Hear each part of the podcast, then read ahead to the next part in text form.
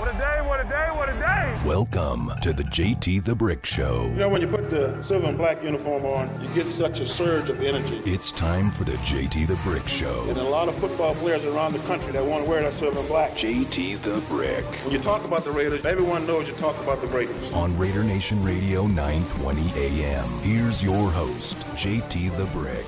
Out of the gate, JT, and welcome to the playoffs on the flagship of the Raiders, Raider Nation Radio, 920 AM, and that fabulous Raiders mobile app. Hope everybody's doing great. I'm doing great. Don't worry about me. Are you kidding me? We're playing with house money, but the Raiders aren't done yet.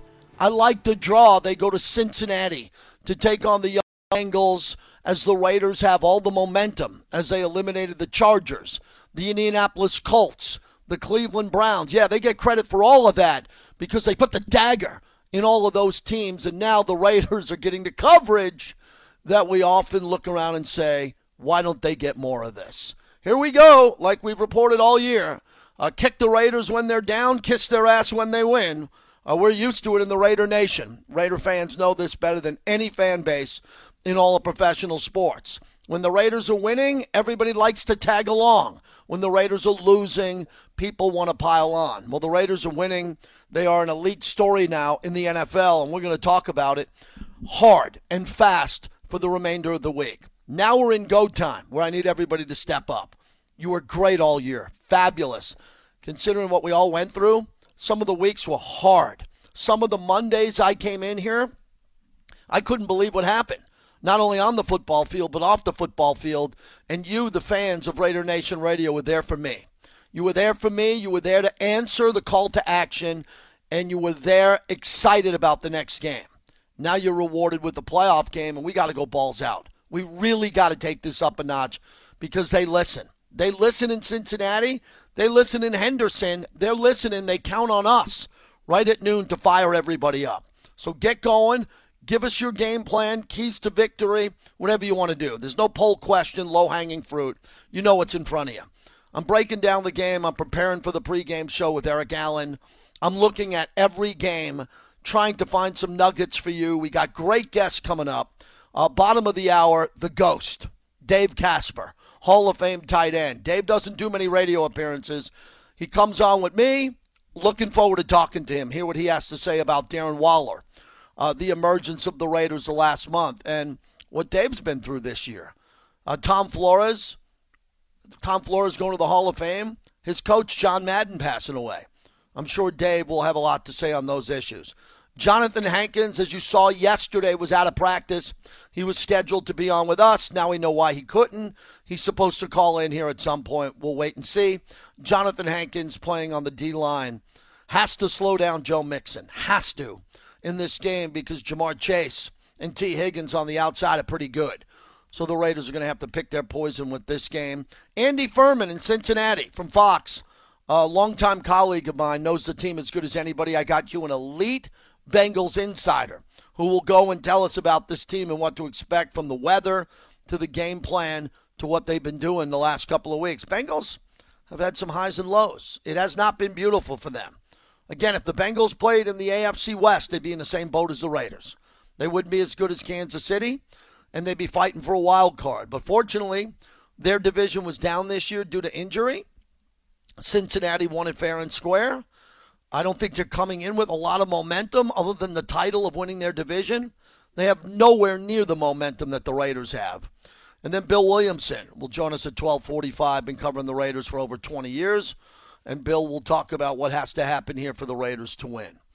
Nice cover story today at the Las Vegas Review Journal. I drank outside in the backyard with a cup of coffee, birds. Uh, just a gorgeous day today. Just relaxing. And a nice article by Vinny B on Josh Jacobs. And Josh Jacobs is now coming strong. Off a 139 performance rushing game against the Chargers, and he's rushed for more than 100 yards in two of the last three games. Remember, Joe Mixon only has three 100 yard plus rushing games all year. One was against the Raiders. As Vinny writes, Jacobs' late season emergence has coincided with the proved play of the offensive line, which has shown steady growth. That is reflected in this reinvigorated ground attack.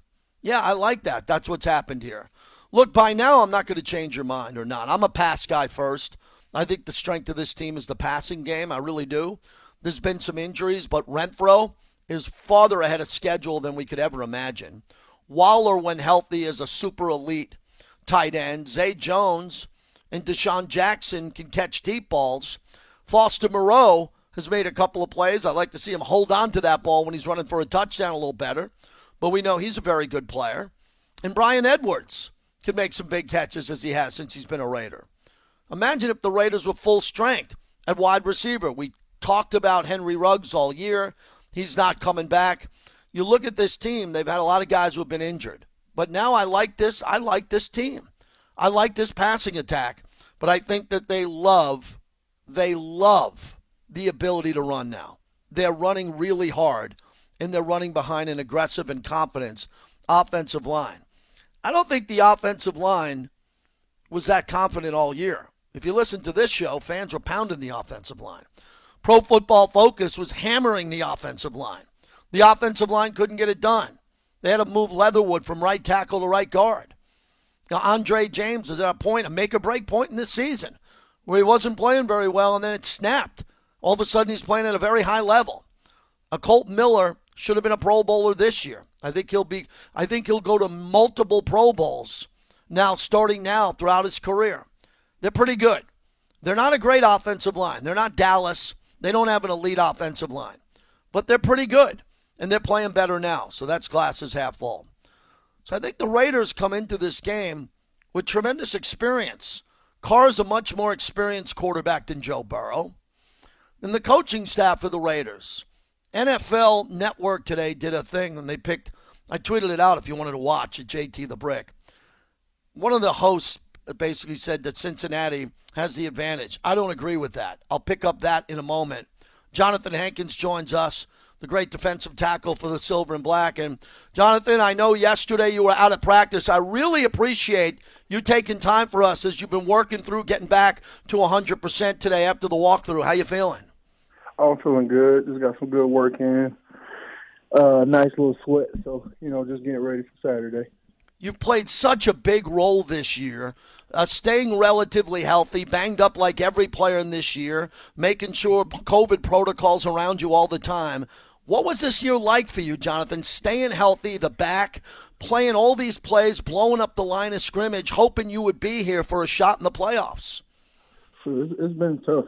You know, I think it's been tough on everybody, especially, you know, here in Las Vegas with, you know, everything we've been through. But, you know, Coach Rich Bisaccia been doing a good job of just keeping us together, you know, just being each other's brothers and just keeping our eye on the goal. So um, we're excited for where we're at right now. Obviously, we're not done. We're not finished.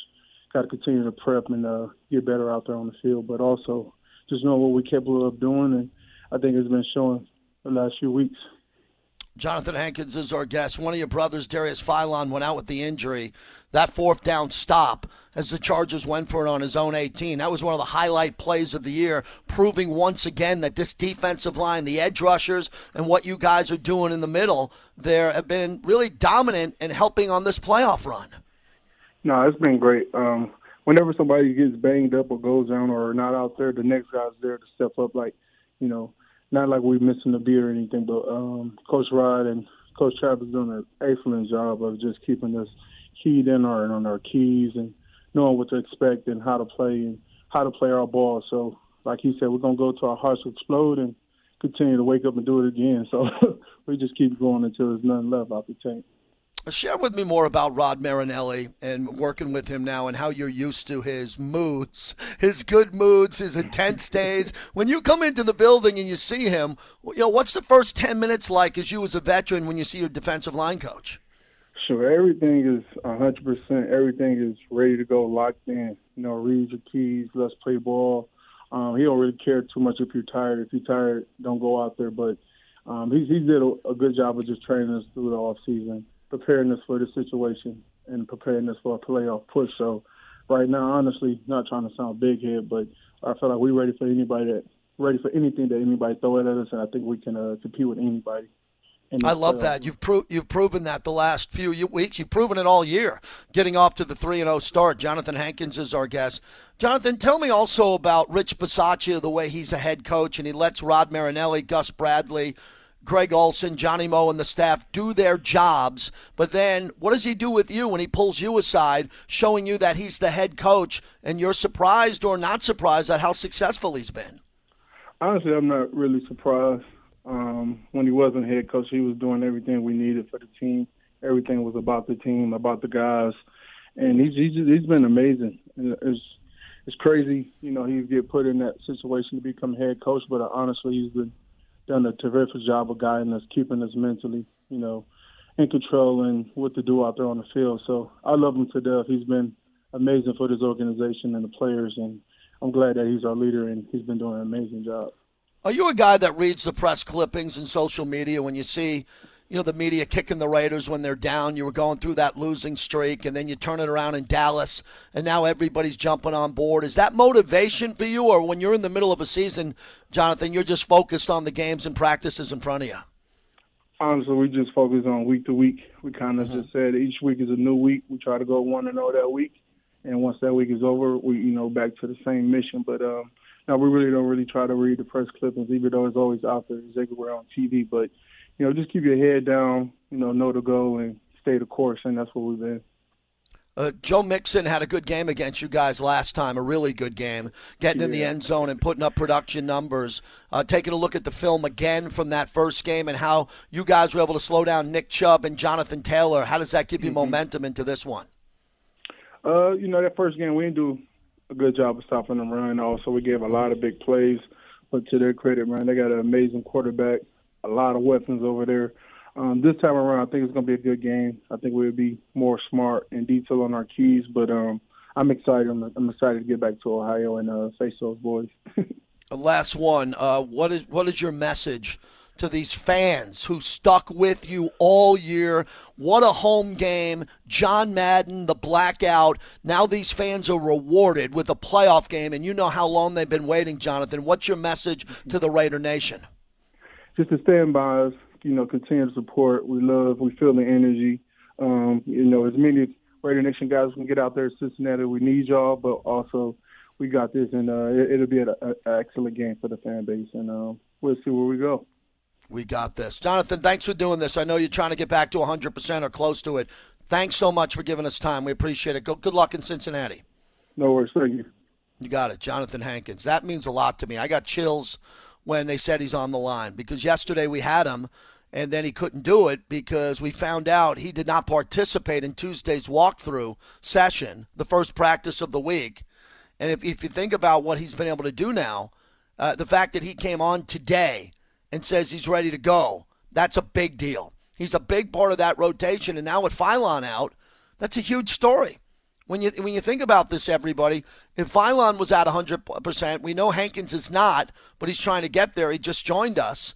Solomon Thomas, the rotation up front on this defensive line with the edge rushers, who knock wood, Maxx Crosby's shape and his cardio and what he's done this year. Yannick Ngakoue's been banged up here and there, but he always comes back. Yannick got hurt in that last game, came out for a play, and he didn't go with the trainers. It was right in front of me. He didn't go back to talk to the trainers. He grabbed the water bottle and went back out. So these guys are playing hard. They are playing hard, and I love this. It's awesome about the coaches, Rod Marinelli, and what Rod Marinelli expects from him every day when he comes in there.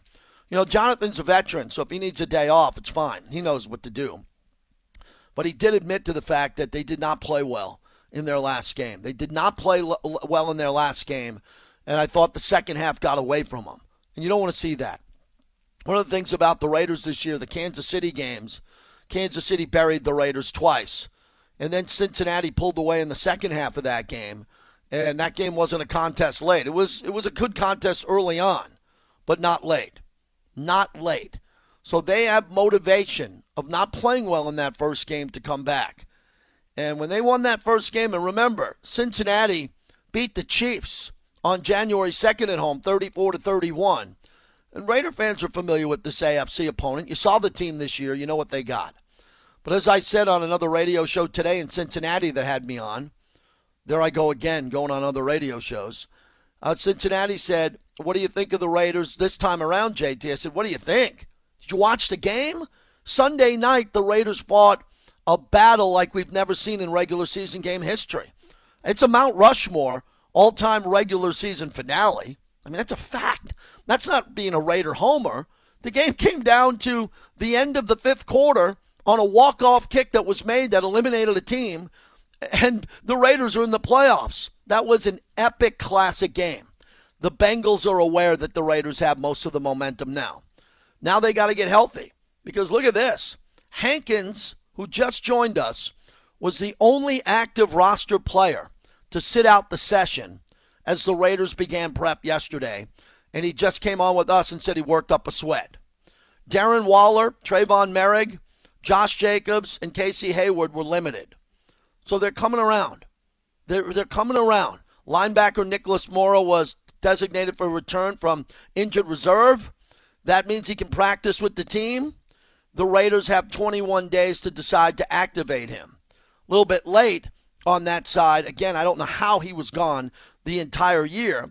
And we know that Darius Philon is on the injured reserve. And we knew that. And we just hope he has a great rehab along with you know, Jonathan Abram, Alec Ingold, Trayvon Mullen. A lot of guys. No one knows what's I don't know what's going on with Richie Incognito. He missed the entire year. So the Raiders have played this next man up philosophy for quite some time. And I really believe it's the story of the year. It was something that I talked about with Coach Gruden for a couple of years, how he never had enough players. He's trying to get the guys out of the training room and onto the field. Uh, Coach Gruden was very frustrated at times by the limited amount of players he had at practice. And Rich Bisaccia this year has a limited amount of players, but he's done an incredible job of having everybody ready to go. This whole idea, if you come to practice, be prepared to play, is a moniker. It's a new saying here in Raider history. We know all the great sayings in Raider history. But Coach Bisaccia now with this new term, you if you're coming to practice, you practice to play. And it's worked. Everybody who gets in it could be Facyson, could be Leavitt, it could be Trufant. Whoever the player is that has to come in can play. I'm not looking around from the stands going, oh my God, look at that. They're going to pick on him. He's the worst player there. They've cleaned that up. And I think that has a lot to do with the depth of Mike Mayock, bringing in these players and the coaching staff, with several former head coaches on the staff who has these players ready to play. So thanks again to Jonathan Hankins. We're going to talk to the ghost, Dave Casper, here in about 10 minutes. I'd like to hear from you, and I want to hear our A game callers today, tomorrow, and Friday as we get ready for an incredible weekend. Uh, 702 365 9200. 702 365 9200 on what has to happen in this game. Derek Carr spoke to the media yesterday. Uh, we weren't able to get that for you. The fact that they're in the playoffs now, Carr is thrilled, but you can tell there's a different focus because he hasn't played in a playoff game. You know, I think for me, it's an exciting time. Um, obviously, you know, it's something I've dreamed of um, since I was drafted. That's all I want to do is get to the playoffs, try and win a championship. You know, and uh, you know, the fact that we're in the tournament is uh, it's really cool. You know, I, again, like I said afterwards, I'm super thankful. Like, um, you know, I, have worked my tail off. I've you know prayed that I could experience that one day, and I get to. You know, it's cool. And uh, but at the same time, um, you know, I don't. My goal wasn't just to make the playoffs; it was a part of it. But you know, you always have bigger goals and bigger dreams, and you're always trying to achieve more. So. Um, for me, it's exciting, but still trying to keep that laser focus on the job at hand. And that's the good news. He's always been a laser focused guy. And it's been a struggle at 30 that he hasn't played in the playoffs. I mean, that's tough. There's guys coming into the league 21, 22. Joe Burrow. Guys coming in young who are playing in the playoffs. And Derek wants to be a part of that group, and he is now. Now he's got to go out and win. I think Derek understands that more than anybody. He doesn't want to be in the playoffs. This is Derek Carr, who's been on the sidelines in Oakland with Daryl Lamonica. Ken Stabler when he was alive, Rich Gannon, Jim Plunkett. I mean, how many times does Derek Carr go to a football game and Jim Plunkett's there? And everybody's going crazy for Plunkett because Plunkett's got two Super Bowl rings and a Super Bowl MVP. Derek wants that. He's a Raider. He understands that. So now he's going to be remain laser focused. I love that. Uh, Derek talked about playing the Bengals earlier this year, a game that we've talked about they lost, and how they can improve. They came out and they have some really, really great players um, all over their defense, um, and especially on offense, as everyone knows. But um, you know, they're, they're they're super talented, well coached. Uh, you know, and I, I felt that uh, you know we didn't put our best foot forward, but at the same time, I don't want to take anything away from them because they beat us, and uh, you know they did a good job. Uh, you know, stopping us and um, you know getting the ball from us and and all those things. So for uh, for myself, always is you know you want to take care of the football, um, you know, while still staying aggressive um, and all those good things. So um, you know they you know they, they beat us last time, and uh, you know we know what kind of team they are because we played them, and uh, they're super good, super talented, uh, really well coached, like I said, and uh, it'll be an exciting challenge for us the Vegas Nation section in the paper today did a nice job breaking down Carr and the Raiders report. And Carr said he has definitely been more willing to take more chances by throwing 50 50 balls into tight coverage and giving his receivers a chance to make plays. And I like that. That's really important now because there are times where Derek throws the ball away. He rolls out in the pocket. If he doesn't see something quick, he'll throw the ball out of bounds. I mean, I'm talking really out of bounds. I think you got to make plays in the playoffs. Now, in the playoffs, you don't want to turn it over. So if you're going to throw it, but it depends on what the situation is. If the Raiders are trailing, then he might have to force a ball in or two and hope that these guys can go out and make plays. I am a huge believer that Renfrow is open every time easily. Renfrow is running these really amazing routes that are being compared, and he's not compared to these guys because they're Hall of Famers, but the routes are being compared to Lance Alworth, uh, Don Maynard, who passed away yesterday, Steve Largent, and Fred Biletnikoff. Freddie Biletnikoff, who I talk to every day, was a brilliant route runner. Everybody talks about Freddie getting his feet in bounds and his hands. He was fantastic with that. But Fred was a brilliant route runner. Not the fastest guy out there, not as fast as Cliff, but the head moves and the shoulder moves to get open. And Renfrow is one of the best I've ever seen at it. I mean, ever. He's at a level where when he's when his pads are level inside the red zone and he does that cut, that fake in the middle, and then he goes out, no one can defend it. So I, I think what's happening now, more teams are seeing that Renfrow in the red zone is very difficult to defend because once he breaks out of his route, you can't make up that speed and get back in that route if you're a defender. So they're going to double him. And I think that's going to leave Darren Waller open. I want to see a couple of more high ball power forward throws to Darren Waller. He dropped the ball in the last game, which was surprising, but maybe not because he was injured for a while. But go right back to him. Let the Cincinnati fans know on the opening drive of the game that Josh Jacobs is ready to run downhill and that Darren Waller is involved in the game, so they have to find a way to go get him. And they have to be excited about, about getting him moving in this game. Let's get the stars going because for whatever reason we can't get these phones going that day. People were sleeping yesterday and I had to wake them up, and then all of a sudden everybody got the JT wake up call. I don't know. We got a, a non Raider show that leads into us, which is very good with Rich Eisen. He's not taking Raider calls. And then I got to set everybody's alarm here and get everybody ready to go. You know, fire up the light at the top of the Luxor and wake up the Raider Nation every day. Get going. This is the playoffs. What the hell are you waiting for? Get the Twitter going at JT the Brick. Get the phones going and get fired up to be here. Because after this, I'm going golfing for a few weeks. I'm in the playoffs. I got my A game. I've never been better. I'm rolling right now. People were jumping off the ship. I was throwing them life preservers. I was diving over the boat and bringing people back to the boat. People bailing on me left and right on this channel. I said, don't. I said, wait, they're not done yet. Hang in there. Hang in there. They're not done yet. And I had to bring people back on the boat and take the life preserver off them and dive in the ocean again and bring more Raider fans back. Carrying them on my back, one on my back, one in a lifeguard pull, kicking sideways, getting them back on the boat. I got your back. I'm ready to roll. The ghost, Dave Casper, joins us coming up. Can't wait to talk to him. We'll see how it goes. He's the ghost. Had dinner with him a couple of weeks ago. Jim Plunkett's birthday name drop alert. We'll see what the ghost has. And we'll get to you if you're ready to go. Can't come to your house. I can't sit outside and have a beer with you. I'm in my house. and I might just go drink a bucket of Modelo's to wake this place up.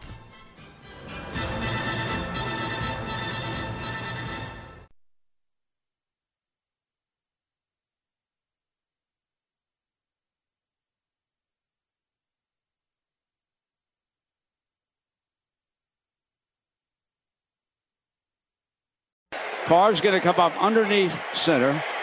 Sutton's going to go over to the left side. Jacobs sprinting, cuts, battles. Jackpot, baby! Just Jacobs behind Sutton Smith. Brent Musburger on the call. It's Josh Jacobs. It says two 100 yard plus games, and the Raiders are rolling. JT, back with you. Our legend segment brought to you by the M Resort Spa and Casino, one of the greatest tight ends and Raider legends of all time.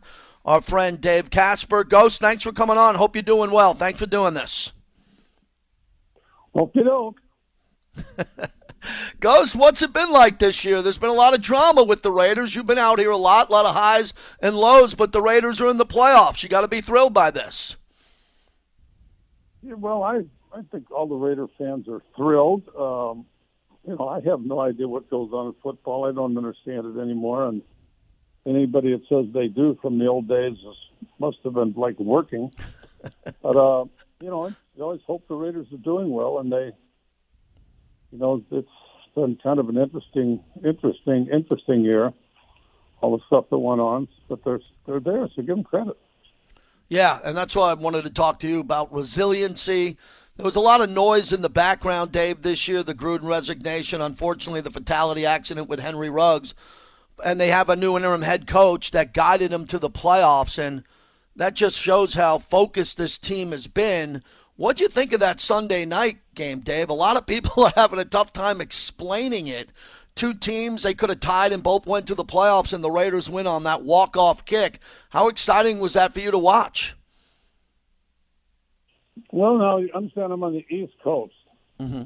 Okay. So I never got to it. I, I, you know, there was a day with the Raiders we stayed up till one or two in the morning, but uh, no, my my wife stayed up and she didn't you wait till it went into overtime and quit or something.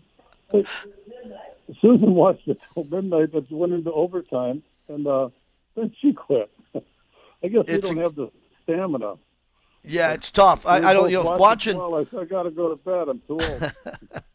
Dave Casper joins us. Dave, you played in so many Monday night football games that started even later than now, so the people on the East Coast had a tough time staying up for that. But you know, looking at the team as you've come back this year, you know, you come back for Tom Flores' celebration. You're on the field with your gold jacket. I haven't asked you privately, but what do you think of the stadium, the whole experience when you pull up to Allegiant Stadium and go to these games? Well, I was out there. My wife and I went out. Uh, we went through and got a tour. And uh, obviously, I've been following it, you know, through the internet. You see everything you need to know. And uh, it's, uh, you know, would they drop the Death Star in the middle of Las Vegas? It's, you have to admit it's a great matchup, just the Raiders in Las Vegas. I mean, it was, it's perfect. And then, of course, the stadium there, there's, you know, it's a state of the art stadium. It's big and it's great. I mean, it's great for the Raiders. It's great for uh, Las Vegas. It's great for the casinos. It's not great for Oakland. No, but uh, not. you know, they, Oakland didn't do that much. They never tried very hard. That's unfortunate. Dave, you know, there's a bunch. There's a few of us, the old timers, that's still going to attach to Oakland as a place, you know, where where we lived while we played there, and and uh, there's there's nothing there that we know of left as a remembrance that the Raiders were there, but. Mm-hmm it's a you know it's great. It's great. I mean, Las Vegas is a fantastic venue, especially the way NFL's gone into TV, and it's more of an event than it is an old-fashioned rough and tough game. Absolutely, Dave Casper, Hall of Famer, joins us. Dave, I saw you in Canton when we were back there for Coach Flores, and you were a part of the Madden documentary, which was great that you were included in that. And what can you share about that experience and? You know, not your private moments, but your feelings when you heard about Coach Madden passing away and the, the organization and the family reached out to you? Well, I mean, you know, when you're, I have, I, you know, we lost uh, in college. We lost Ara Parseghian, which was there when I was my uh, from 18 years old to 21, you know, and uh, mm-hmm. and that was that. It brings an end to part of your life and brings it flashes in front of your eyes. And and now as coach Madden, he was there from with me from basically, you know, 21 or 22 to 28 or 29, and that was my younger days too. And it's they're a little bit like another father or mother to you because they your life depends upon them, just like your life depends upon parents. So when something, I think this probably bothered, but I, I've been able to see John here and there. I, you know, I was working in the Bay Area and mm-hmm. For a few years, and then I, I was I'd go out and visit, and I would always stop in if I could and uh, check in on John and just to say hi, not to check in on like he needs me to do anything because the guy runs the world in his own way. Um, but just fortunate enough to stop in and just laugh a little bit about the craziness, and not not the craziness of other people, just the let's put it just the, I can't believe this ever happened type craziness, you know. So we and I, uh, I, you know, have been staying in touch with them just a little with the mm-hmm. with the uh, emails and stuff like that. You can stop, you can send something out. And, and so it was good. We, I kind of was able to stay a little bit in touch with it and like, oh my God. But and I, and also I think I knew from people I was talking to that this wasn't it wasn't looking good at the time. Right. So it wasn't a shock. You know, he's 85 years old and he's shot. But I mean, somebody this powerful and this important. It's even like when Al Davis died. I mean, that was a shock to say, well, how could the, you know, no one's going to ever get Al. I mean, he's going to figure out a way out of everything, and uh, he didn't, and neither could John. And it's just, it's so it's that's kind of a, a tough thing. But I, not it's he's had 80, he had 85 great years, and you know he became the NFL, the logo of the NFL football in some ways. Dave Casper, the Hall of Famer, as we wrap it up. Hey, Dave, what was it like? You know, ghost to the post, your touchdown in the Super Bowl. You had so many big clutch catches. What would Madden say to you after that, or in the locker room after that, or did he treat everybody the same? and not bring it up. What were those memories like when you caught the ball ghost to the post against Baltimore or the Super Bowl catch? Those moments like with John Madden? Well, you know, he never, John didn't. Well, there's two things. One, he made me sit near him in meetings for uh, three or four years because he didn't think anybody yelled at the tight end. There was no, at the time, there wasn't a specific tight end coach. but at the same time, he said very little to me at all. I think there's a couple of years we might have. I mean, we had these little snippets right in between on, on Friday before we were going to fly out. They knew that I was a, an amateur meteorologist and John hated to fly. So he, I had to give him the weather report, and I would tell him, you know, it looks to me like he got a little turbulence at 8,000 feet or something like that, you know. And, and uh, so there was kind of little snippets of fun that you'd have, but, you know, basically you do your job and and you keep your coach quiet. If a coach is talking to you, you're either not doing your job because he's, and if he's talking to you being funny, he's not doing his job. So, uh, John very seldom said much to me. And then after we did, after we played the Super Bowl, I don't remember talking to him. And after we did those plays, you just go to the sideline, you, mm-hmm. you know, then you just move on. I mean, it's just you thank God that you didn't screw it up. Yeah, you thank God you didn't screw it up and you didn't. Dave Casper, the Hall of Famer. Dave, finally, you know, you talked about football changing as we start. The Raiders have this tremendously athletic tight end in Darren Waller. I mean, he just looks like a basketball player playing football. He's been banged up, but they got him back here for the last game in the playoff run. When you see an athlete like that playing the position that you played – is there a comparison or is there some advice you could give him as he's becoming a Raider and he's becoming one of the more recognized Raiders going forward? Well, I can't. I mean, I can't give anybody advice how to. I mean, I had enough trouble myself getting through football physically and mentally. I will. The game is changed. It, I'm going to say it would have been very difficult to be the the real tall, thin guy when you had to block without pushing, and it, it just there would have been almost no no ability of a person that shape and size to really be doing any short yardage blocking or the way we did it. And and also some of the some of the people playing today might not have been able to last more than I mean the quarterbacks couldn't stay in the pocket like they do now under the old because they get killed. and uh, the tight ends were thicker, meatier people, and you know I don't know if I could play today. I'm not, I I think I would find a position on a team and I could still run fast enough and I could catch and I could block, but I don't think I would be putting in the 90, you know, 90 receptions. Even though when I played the first year, I caught 53 receptions. If you translate that into Snake only threw 270 times, you put that into someone throwing 550 times, that's 100 receptions. So, you know, we didn't like we didn't catch anything, but we also didn't run like that. We didn't do the routes. So I would just say, you know, the only thing that always made sense is learn your position and, and learn how to play it today and understand your strengths and how your weaknesses. And he's doing a great job. And if he can stay healthy, yeah, obviously he can shine in the future and make a bunch of money. Seems like a heck of a guy.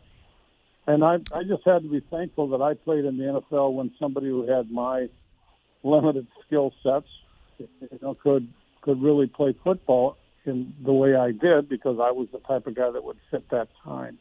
But I don't fit today, and I wouldn't have any clue how to tell somebody how to play today. Thank you, Dave. I hope to see you in Canton because one of my passions in life was Cliff Branch. You know, getting to know you was an honor, and Ted Hendricks and Jim Otto and all your former teammates, especially Coach Flores. But, you know, Cliff, I had a special relationship with Cliff, and he died suddenly, and it looks like he being the only finalist and you being a Gold Jacket Hall of Famer that will have a chance to meet up in Canton and celebrate a night for Cliff. And I hope that happens, and I hope I see you there. Yeah, that was that's too bad. Cliff was a heck of a guy, and he didn't make any noise, but it would have been great for us. Both him and Snake. I mean, just, I don't know. Maybe they it was just terrible the way it turned out. I mean, it was great that they're Hall of Fame guys, and both were, but not to let them have that great feeling of, oh my God, I find you know I, they they put a little period on my career, and that was bad. But yeah, he was a heck absolutely. Of a guy. Uh, take care, Dave. Enjoy the rest of the year. I'll see you soon. Thanks so much for doing this. All right. Take care. You got it. Dave Casper, the ghost. How humble is that at the end? He didn't think he could be able to play now. He, he was one of the all time greats. Mr. Clutch ghost to the post, the Super Bowl catches, getting his feet in bounds, running precision routes. Notre Dame legend. And he humbly says the athletes today can do what they're doing, and he couldn't do that.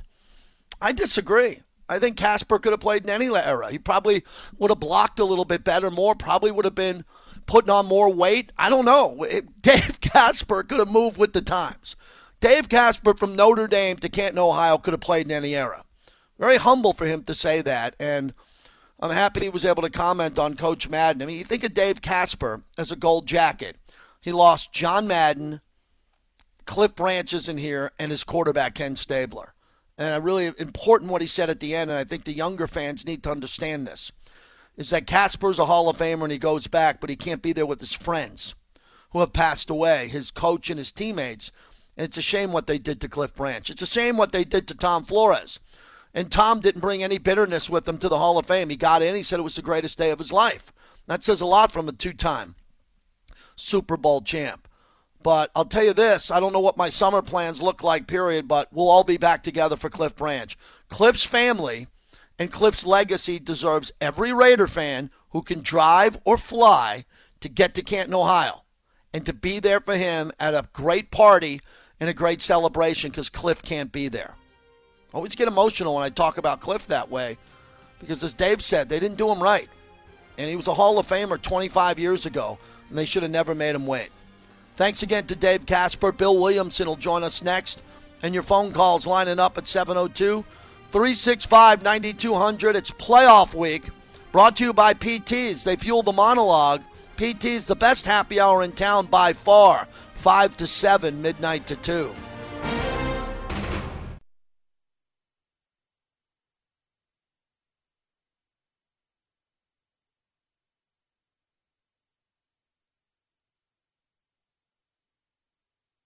We have a tough matchup with Joe and their team this week, and they beat us already. So, um, you know, there's no no pressure on us, man. You know, uh, I'm just going to go out there and do my best as a 30 year old old man, I guess. I guess I'm not one of the young guys now, um, even though we can play till we're 40 ish.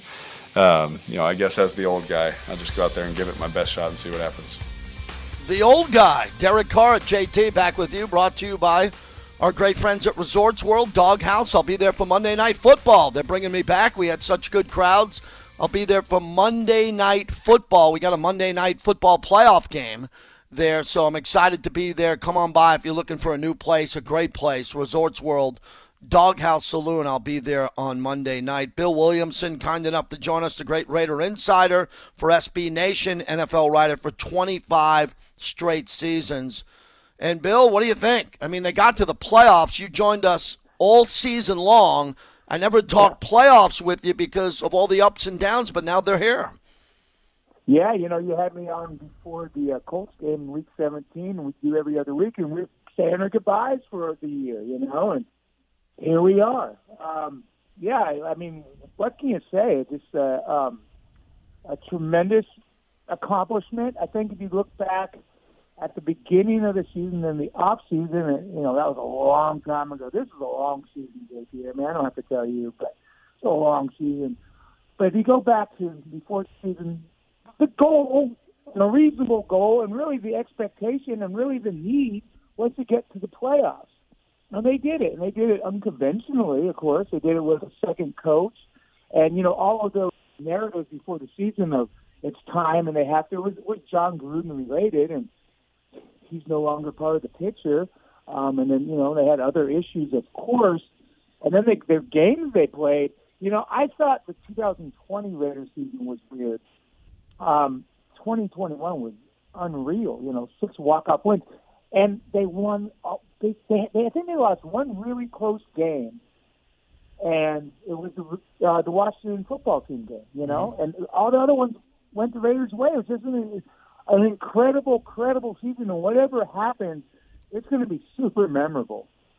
Yeah, I agree with you. It's one of the most memorable seasons, and a lot of it wasn't good in Raider history, right. but now they, they're rewarded with their play on the field. So let's talk about what's improved the most, which is Josh Jacobs. We both know that he's not at 100%. He's playing through injury, but he's getting healthier through injury. I, I can't predict if he's close to 80, 90, 100%, but he wants the ball. He's more vocal than I've heard him before, and he's bouncing off tackles and breaking tackles, which is really important to him because a lot of times, Bill, he gets stopped at the line of scrimmage. The offensive line doesn't open up monster Dallas Cowboy Emmitt Smith holes for him. If he doesn't get that second effort, there's no gain, and he's got that effort and third effort the last couple of weeks. Yeah, and that's what makes him, you know, special. That's what makes him him. I don't think he's an elite running back. I thought maybe as a rookie we thought maybe he could be, but, but he's above average, and that's fine. Um, you can do a lot worse than him, and he's been doing what he did as a rookie, breaking tackles. As you said, that was his really his calling card as a as a rookie. And in the last you know, two out of the last three games he's played, you know, amongst his top ten games as an NFL player, maybe top eight. Um, certainly, the Charger game was one of those, and he also closes game when when he's at his best. So he's a uh, he's a top key in this game, certainly, especially with the weather expected to be really bad. Yeah, Bill Williamson and Bill, as we talked, I think the Raiders. I thought the Raiders could have put up forty against the Chargers. They they they throw a big play downfield. A, a great example is Moreau catches that ball early. He, he fumbles the ball. He would have scored. They would have not dragged him down. He would have scored or got into the end zone. So the fumble puts the ball out there. Then they run it into the pile twice and then throw it away for a field goal. And I just still struggle, Bill, after a big play, an Edwards 30 yard completion. Something happens big. They get up to the ball and they just hand it into the pile. I just wish they would stay aggressive after a big pass. It seems like after a big pass completion, they settle with the run and they find themselves in third down again. Yeah, I mean, you. Uh, I think we've seen an improvement on that a little bit as the weeks have gone by. I, I think the coaching staff has gotten better.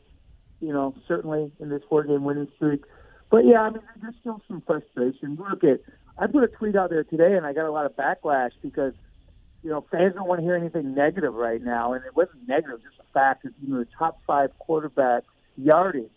Um, Derek Carter's a month a number five with over 4,800 yards, uh, team record. But I looked at the touchdowns of the other four guys, and I, I believe it was uh, it was Brady, Stafford, Mahomes and Herbert. And Carr has 23 touchdown passes, and the next closest to him was uh, Mahomes at 37, and then the leader was Brady at 43. So I said, you know, there's a little bit of an issue going for all these yards, but you got you got to finish it with touchdowns. And I got a lot of backlash. Oh, you're being negative. It doesn't matter. We made the playoffs. You know, compare the uh, the receivers. Well, the, the receivers are good enough to get 4,800 yards. So let's finish and drive. I don't mm-hmm. think. I think it's you know there's something issue. Is it Derek Carr? Is it the receivers? Is it the play call? Well, probably a little bit of everything, and that's something that's going to need to improve. And it's okay to say that things need to improve the playoff team because you want to win the Super Bowl, right? And right. every team has issues, and that's one of the Raiders' issues is finishing drives. Bill Williamson. Bill, last one, Mixon. I'm not saying he's overrated. He's a good player, but he's only had three 100 yard games. Three. That's it. This guy's not Jonathan Taylor. He hasn't been that statistically this year. He's not a 100 down yard a game guy. He had a lot of stats similar to Josh Jacobs, but he tore up the Raiders in the first game, so the Raiders have to expect him to run again. But Ja'Marr Chase scares me to death because if the Raiders aren't on top of him, Rod Woodson told us yesterday when he comes out of a break, if he's catching the ball one step, he's gone. And the Raider, the way the Raiders gave up those soft fourth and tens to Justin Herbert, I'm a little bit concerned. I think they got to bracket double team him with the safety over on that side the entire game. And if Tee Higgins beats him, that happens. Or if Mixon beats him, that happens. But you can't let Ja'Marr Chase go into this game with 130, 140 yards and two touchdowns. That can't be the way the Raiders defend him. Yeah, they defended him well the first game. Was it three catches, thirty-two yes. yards? Um, kind of, you know, a quiet game. I, the, the, the story of that game was that the, the Bengals and, and kind of wore the Raiders down. Mm-hmm. And you know, Derek Carr was under a lot of pressure that game too. Um, so yeah, I don't know. I don't know if the, the Bengals a game plan is going to be Mixon, but certainly he's a nice if you if you get the lead going, and that's a mm-hmm. nice way to do things. Again, I, I can't stress the weather enough. I mean, I'm looking at it right now, and I've looked at it every day, and right now it's saying cloudy uh, with wind at you know high of 31, low of 20. This game's starting at 4:30 uh, in Cincinnati, so it's going to be played at night. So it's going to mm-hmm. be in the low 20s. So if it's windy and bad weather, best team that runs the ball and best team, the team that holds on the ball is going to win. Absolutely. It's going to be a critical ground attack the way it should be outdoors AFC playoffs in a cold yeah. weather city. Either way, Bill, we'll wrap up uh, this game or another playoff game or wrap up the season. And I hope we're still talking playoffs and we have you on next. Thanks for doing this. Look forward to it. Thanks, JT. You got it. Bill Williamson, a really good insider. When I started with the team in 98, he's covering the team. He's been covering them ever since. Uh, go follow all the work that Bill does. He's on Twitter you can't miss him there. And just a nice insider who he's not like over the top emotional. He puts down breakdowns and tweets them out, and you go, wow, I didn't know that nugget. And it's really good for the show. We're brought to you by Grimaldi's, best pizza I ever had. My sister's landing. I can't wait to see my family. You know how much, if you've been listening to me for 20 minutes or 20 years, my family means everything to me. My youngest sister's coming into town with her husband for a long weekend. Going to bring her out to the M Resort for the pregame. Excited to see her, and we will have Grimaldi's at the house when she gets here.